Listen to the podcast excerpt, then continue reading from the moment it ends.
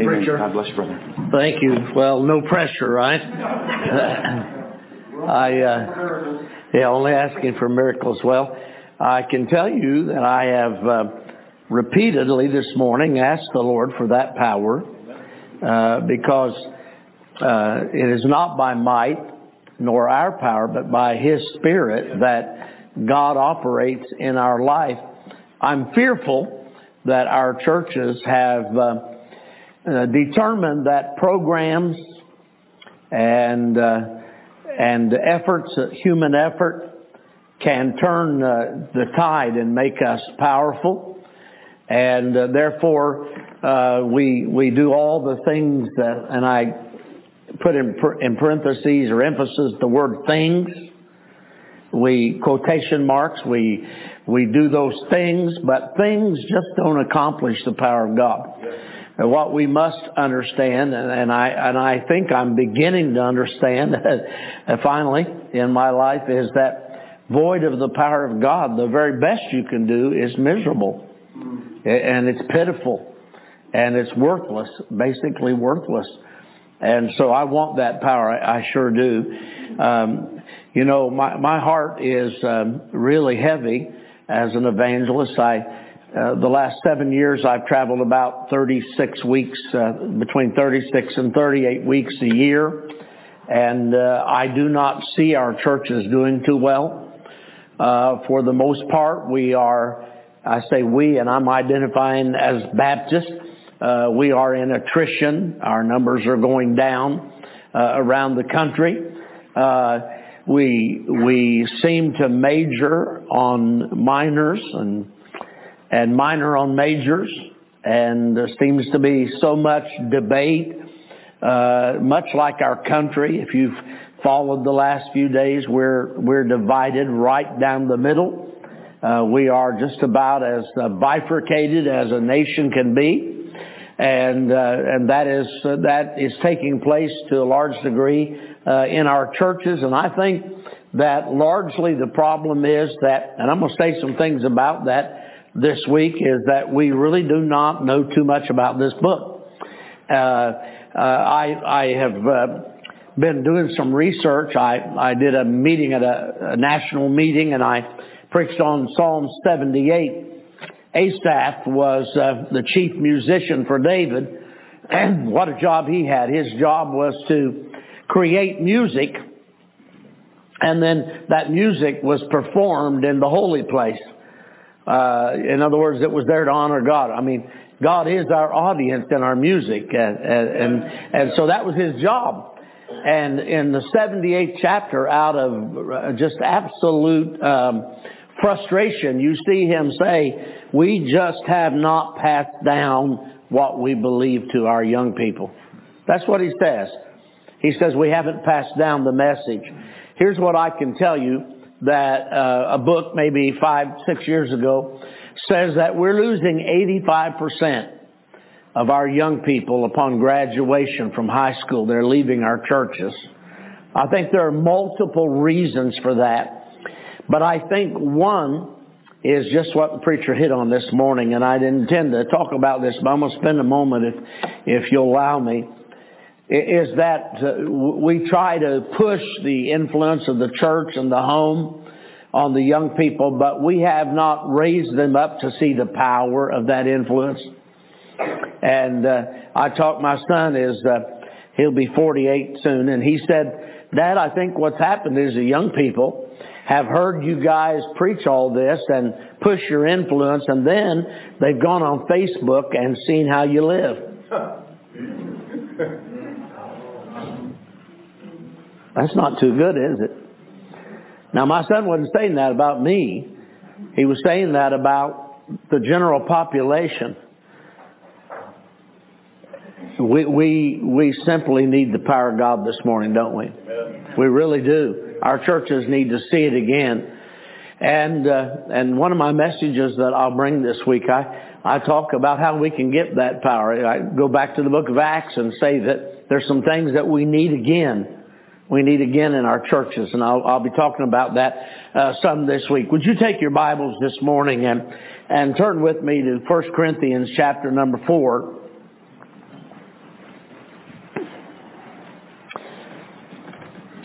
If one of you guys would get me one of those music stands, preacher, would you allow me to come down? I'd, I'd like to just come down and maybe talk to you a little bit this morning about something that I'm seeing around our country that has troubled my heart. And that is that um, our churches are, are not very, uh, that's all right, yeah. And can, let me see, will that pull up? Our churches are not very faithful. Our people are not very faithful. You say, why do you say churches? Because when I say churches, you say, how can a church be faithful? The church, you are the church. We talk about the church, we're not talking about brick and mortar. We're talking about the body. We're talking about the local New Testament church. And we're not very faithful. Like I said, we're in attrition around the country.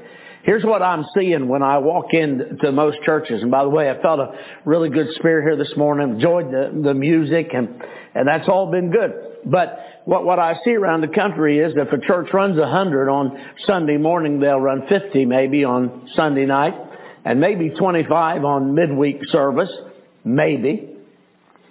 And I'm seeing this around the country that if I have an off night and I need to find a church that's open, it, I have to work myself to death to find a church that has Sunday night services anymore. Now, uh, can I, can I just say this to you? Here we are, I believe in the last days. I believe we're in the last days of the last days. That's my opinion. And, and we're, we're definitely in perilous times. Whether we're in the perilous times of the scripture, we could debate that. I mean, we could argue about that. But things are kind of rough out here right now. Anybody can say amen to that, right? I mean, things are rough. I mean, we're living in a really difficult hour. And here's the, here's the reality. We need more of the things of Lord, uh, of the Lord than ever before. Not less. As we see that day approaching, when Jesus is going to come, uh, that day is a day of perilous times. Peril, you, you, you don't need a, a Greek lexicon to look up that word. I mean, perilous, it says it. Peril. Danger. And we're in those times, and, and if, if ever we needed uh, the help of the Lord, it's today. And yes, we, and yet we're fleeing from that. We're, we're becoming uh, Sunday morning only. I remember when I went to New England in 1974, preacher, I, I uh, did a, a little trip ahead of starting our, the work that God led us to start there in Massachusetts, and I noticed that when I got into the area, every sign, including the Baptist churches, said 10 a.m. That was it. You either came at 10 a.m. on Sunday morning or you didn't get it. Yeah. And then I learned quickly after going there that on Sunday, uh, I mean in, in the summer on Sunday, they would combine all the churches together and one unlucky preacher had to stay in town for the summer. And he would take all the denominations and teach them. And uh, there, there just there weren't any churches that were having Sunday night or midweek. And we began to uh, enjoy the blessings of God and see the church grow. And people began to take notice. They were taking notice because there was a church open on Sunday night. And there was a church open on Wednesday night. And uh, we, we even got delegations. We had a delegation from the Roman Catholic Church come and ask us, how are you getting all these young people? We were open for business. Amen? And preaching the Word. And, and then we had uh, the local American Baptist Church. Now, you understand American Baptist? Uh, women preachers, uh, ordained homosexual preachers and so forth, and they sent a delegation and said, uh, we noticed that your church is growing. Would you mind coming and being our pastor? And I said, uh, I knew the guy, by the way, who came to see me, and I'd met him before, saw him uh, uh, go out in the back room to light up. And so I said to him, well, I said, let me think about that. Uh, the first Sunday, would you allow me to preach on smoking and being a member? And he said, uh, well, well, you would preach on that in the church? I said, absolutely. He said, I withdraw my invitation. Boy, do we need faithfulness. Amen. Now, I want to I want to go to 1 Corinthians 4. What time? Uh, we done at a quarter till? All right, so I'm going to hustle here. Uh, but I felt Lord uh, felt led of the Lord to remark as I did this morning. Uh, we we are really in in need today as believers. Uh, let me just read verse one, and then I'll I'll comment on the other verses. Let a man so account of us as of the ministers of Christ and stewards of the mysteries of God. Father, bless this time now and use me, speak through me to your people. In Jesus' name, amen. And so the book of 1 Corinthians chapter 4 verse 1 says that uh, there needs to be in the life of a faithful believer, and that's what verse 2 says, that it's required in stewards that we be found, and that word is faithful. Say it with me. Faithful. And God says that's what is a requirement for each of us. And He begins by saying that there needs to be in our life accountability. Accountability. Let a man so account of us. In other words, let a man take account of how we're serving. Now, now I understand the argument that follows here. And the argument that follows is, it's a small thing to be accountable to a man. It is not saying that it is not a necessary thing, but it's a small thing in comparison to being accountable to the Lord Jesus Christ. Amen? But let me say this, if we cannot be accountable to man as we're being led and directed and taught the Word of God, we certainly will have problems being accountable to Almighty God. And so he's saying it's a small thing. Yes, it is. But it's a necessary thing that we learn accountability. Now, I rode with uh, the police for 15 years as a police chaplain. I wrote the uh, the SOP for the police department's chaplains program in Tampa and uh, and set up the training program for our chaplains and so I, I was with officers all the time. I saw the current trend coming way back then when officers were being looked down at and now just this week I think there's been eight or nine uh, policemen shot. I don't know, two of those I think died. Some of the others are in very bad condition. And all across the country, uh, you can hear the liberal crowd chanting and saying, kill them, and, and you can see football players wearing socks that uh, depict them as pigs, and, and, uh, and I'm telling you, there is a lack of authority in America today. Amen? Now hear what I'm going to say. Uh, that lack, uh, that lack of authority really needs to be talked about here today because here's what I hear from Christians everywhere I go. Well, these kids today. Can I remind you who raised those kids? Uh-huh. There you go. Mm-hmm. Yeah. I preached at a huge youth rally last year in Indiana and we had a number of kids get saved. I think eight, eight or nine kids got saved. And, and I, I started with an apology to the young people. I said, I want to apologize to your generation on behalf of my generation that we barked at you like a seal, but we didn't, we didn't uh, gird you up and ground you in the Word of God so you know what you believe and why you believe it. But I said that does not change the fact that we've got some problems and we need to get our hearts right with God and we need to get settled in some things and one of them is that God has authorities in our life. Amen?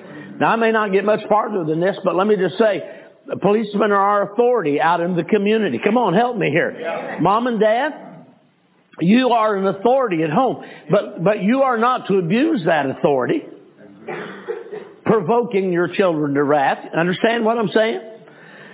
Teachers, they're an authority uh, in in their profession. Preacher, he's an authority in the local church. You say, really? Well, listen, if I read Hebrews right, he said, that we are to obey them that have the rule. That's a pretty strong word, uh, the rule over you, for they care for your soul. The purpose of what they're doing is to help perfect you into being the child of God that you ought to be. I, I used to have associates say, well, if I was a preacher, I wouldn't do it that way. And I said, you don't know how bad I'd like to make you the preacher right now. I'd like to let you have this sometimes, but I have to do what God has called me uh, to do. And so there's a great need for accountability. He said, let man account of us. Uh, I, one of the things I've done in my life, and I extend this to your preacher right now. I say to preachers all over the country, listen, if you see Brother Turner veering off the track, don't just talk about me, call me. Or come, better yet, come and sit down with me and slap me across the side of the head and say, what in the world are you thinking? We need accountability. Amen? We need accountability. We need someone to love us enough.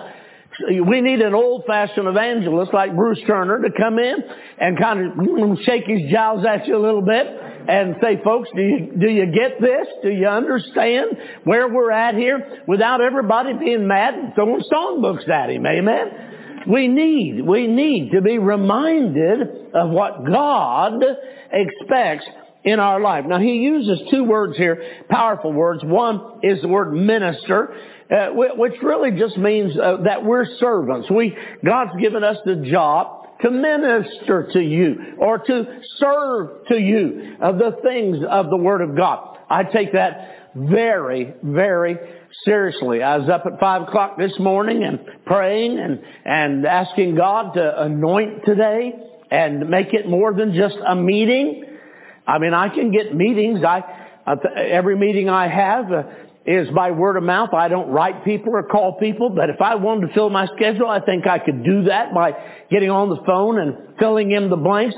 But I don't do that I, because I want what meetings I have. I want them to be God ordained meetings, and then I want them to be God uh, uh, anointed meetings so that He will have His way and His purpose in them and that I'm just an instrument. As He said this morning, I'm just a minister. And then He uses the word steward. I love this word because it means one who takes care of the affairs of another. I was on Nantucket Island when I was about, mm, I don't know, maybe 22 years old or so. I don't know. I, I I'm, I'm almost 69. My memory's starting to you know, I don't remember those years quite as well as I used to remember them. But anyhow, I remember knocking on this door and I said to this guy, whoa, what a house. I said, this is a beautiful house you have. He started laughing at me and he said, you kidding? He said, this isn't my house. He said, I'm the steward of this home. The man who owns this home has 10 homes around the United States. And I said, and so what's your job here? He said, well, I can tell you very, very simply what my job is. He said, he might show up at any time. So my job is to keep this place ready in case he shows up today. It has to be in tip-top shape because if the master of this place comes home, it needs to be ready for him. Well, that's what our job is, right? Keeping the house of God in our lives, come on now, in our homes, in tip-top shape because Jesus could come back today. Amen? Accountability. Now there's a second word here, uh, second thought here, uh, and, and, and we'll skip around a little bit for sake of time. Notice verse 6. And these things, brethren, I have in the figure transferred to myself and to Apollos for your sakes, that ye might learn in us not to think of men above that which is written, that no one of you be puffed up for one against another. Now look here. The church in Corinth was having some real problems. Super problems. You know, there was incest in the church. Do we all remember that? There, in 1 Corinthians chapter 3, uh, there, there, there was incest. The problem was that when that sin was rebuked, it caused some to just puff up. Just to become full of pride and to defend their position. Now, let me just say to you, there, we're living in a different day. Uh, I've been preaching, this is my 51st year of preaching the gospel. I started on full-time staff in 1967 as a music director and youth director at First Baptist Church of Brookville, Indiana. I then went to Bible college and served with, uh, with uh, Dr. Bill Sears as his assistant while I went through college. And so I, I've been serving the Lord since I was a 17 year old boy. I can tell you the church that I saw then and the church I see today are not the same. The church I saw when I was a boy is the church that when they had revival meetings, people would tear out of the seat and hit the altar. If the Word of God hit their heart, they would deal with it and they would do what God commanded them to do and there was repentance and, and, and godly sorrow worketh that repentance and they'd come to the altar. But I'm telling you, there's, there's a spirit in America today it's a protective spirit. It's a shield we put up using pride and we say, yeah, but, but I'm not as bad as some people. And, and, and what about the other guy over there in the church? And what about this person? And you know what this revival meeting ought to be about this week? It ought to be about you. Amen. It ought to be about me. It ought about it, it ought to be about whatever God says connects in our heart, and we have enough humility to say, Lord, I'm not gonna I'm not gonna get mad. I'm not gonna assume things. I was just telling preacher a while ago. I think I'm gonna write a book entitled "Assume Nothing." No, I had people come up to me after meetings and say, uh, "Were you talking to me?" Oh yeah, I know you very well, and I know exactly. Really? I don't even know your name. I don't know where you were born. I have no idea where you went to school. I don't know if you're living for God or not. I'm just preaching the Word. And, and I'm, I'm, I'm just old fashioned enough to believe that if the shoe fits, just wear it. Amen. Just, just accept what God says to you. Just allow the Spirit of God uh, to minister to you. And when He does, and when you, you have sorrow for your sin and re- you repent of that, what a great feeling there is in your heart when you know things are right between you and the Lord. Amen? Uh, uh, my son, he, he was always the easy one to discipline. My daughter, uh, not so. Bless the Lord. She's, she's, uh, just had her 43rd birthday and she's the sweetest lady and has a great family and has raised up four kids to love the Lord and walk with God. And I'm thankful for that. But she was a terror when she was nine. Well, she had, she had asthma and she was on some very strong asthma medicines and they made her very hyper and boy, I, one time I was dealing with her and she raised the window and she said, somebody call the police, my dad's beating me. I pulled the window down and said, he hasn't, but he's thinking about it. he is definitely thinking about it. You know, we, we, our old sinful nature immediately wants to protect ourselves. Why? He must be, I don't know what's wrong with that preacher. Why would he say things like that? Listen, I, I'm praying seriously I've been praying. I prayed again this morning several times. Lord, would you just allow your word to have free course in our hearts today? And, and, and if it hits us right uh, between the eyes, that we would just have enough humility to not puff up and get proud and fight it. You know what James said? He said, where, where do all these wars and fightings come from? And then he said, I'll tell you where they come from. They come from these old fleshly members they come from the lust that carry on in our body. And part of that old fleshly attitude is to try to protect ourselves by looking at someone else and saying, boy, I hope Brother Jones got that. Is there a Brother Jones here? Who's Brother Jones? He, oh yeah. Oh yeah, there's one of them. Okay, Brother Jones, I hope you get it this morning. Amen. Praise the Lord. All right. I hope Sister Smith gets this. Do we have a Sister Smith? Oh, good. I'm in good shape there. we, we need some humility. You, you know what humility is? Can I you, can I define it for you? The word to be humble means to be pressed down. Pressed down. You know, the modern movement of worship is, ah, you know, and everybody with their eyes up to God and dancing back and forth. The idea of worship in the scripture is that when you see God for who He is, you see yourself for who you are, and it presses you down. It puts you on your face. You get on your face and you worship God because really when you consider God, we don't look very good. Somebody else say amen right there. We don't look so good. That's humility. That's humility. I had a I was somewhere where a preacher was preaching and I really didn't like this preacher. Now when I say I didn't like him, it wasn't, I, you know, I'd go up and greet him, no problem. I'm just talking about it. There was something about his character that bothered me in the way he said some things and, and, and so I sat down in the pew and, and I said, oh brother, this guy's gonna preach today. And that was my pride. And boys like the Lord smacked me right beside the head and said, just shut up and listen. He might actually say something that you need. And I said, Lord, I'm sorry and I, I will listen. I'm going to do even more than that. I'm going to take notes, which I try to do when I hear preaching. And so I listened. And he was talking about prayer and he hit an area of prayer that I knew I was deficient in. I said, really, Lord? You want me to go up to the altar now? In front of this guy? I don't like this guy. And the Lord kind of slapped me against the head again and said, get up and go to the altar. This is between you and me, not you and him. And I got up and I went to the altar and I confessed my sin and God cleansed my heart. And you know what? It not only changed my heart about my sin, it changed my heart about Him because what He preached helped me. Amen. Isn't that good? Amen. We need some humility. Amen. And then lastly, in, in verse, uh, verse, let's just drop all the way to 16, I guess.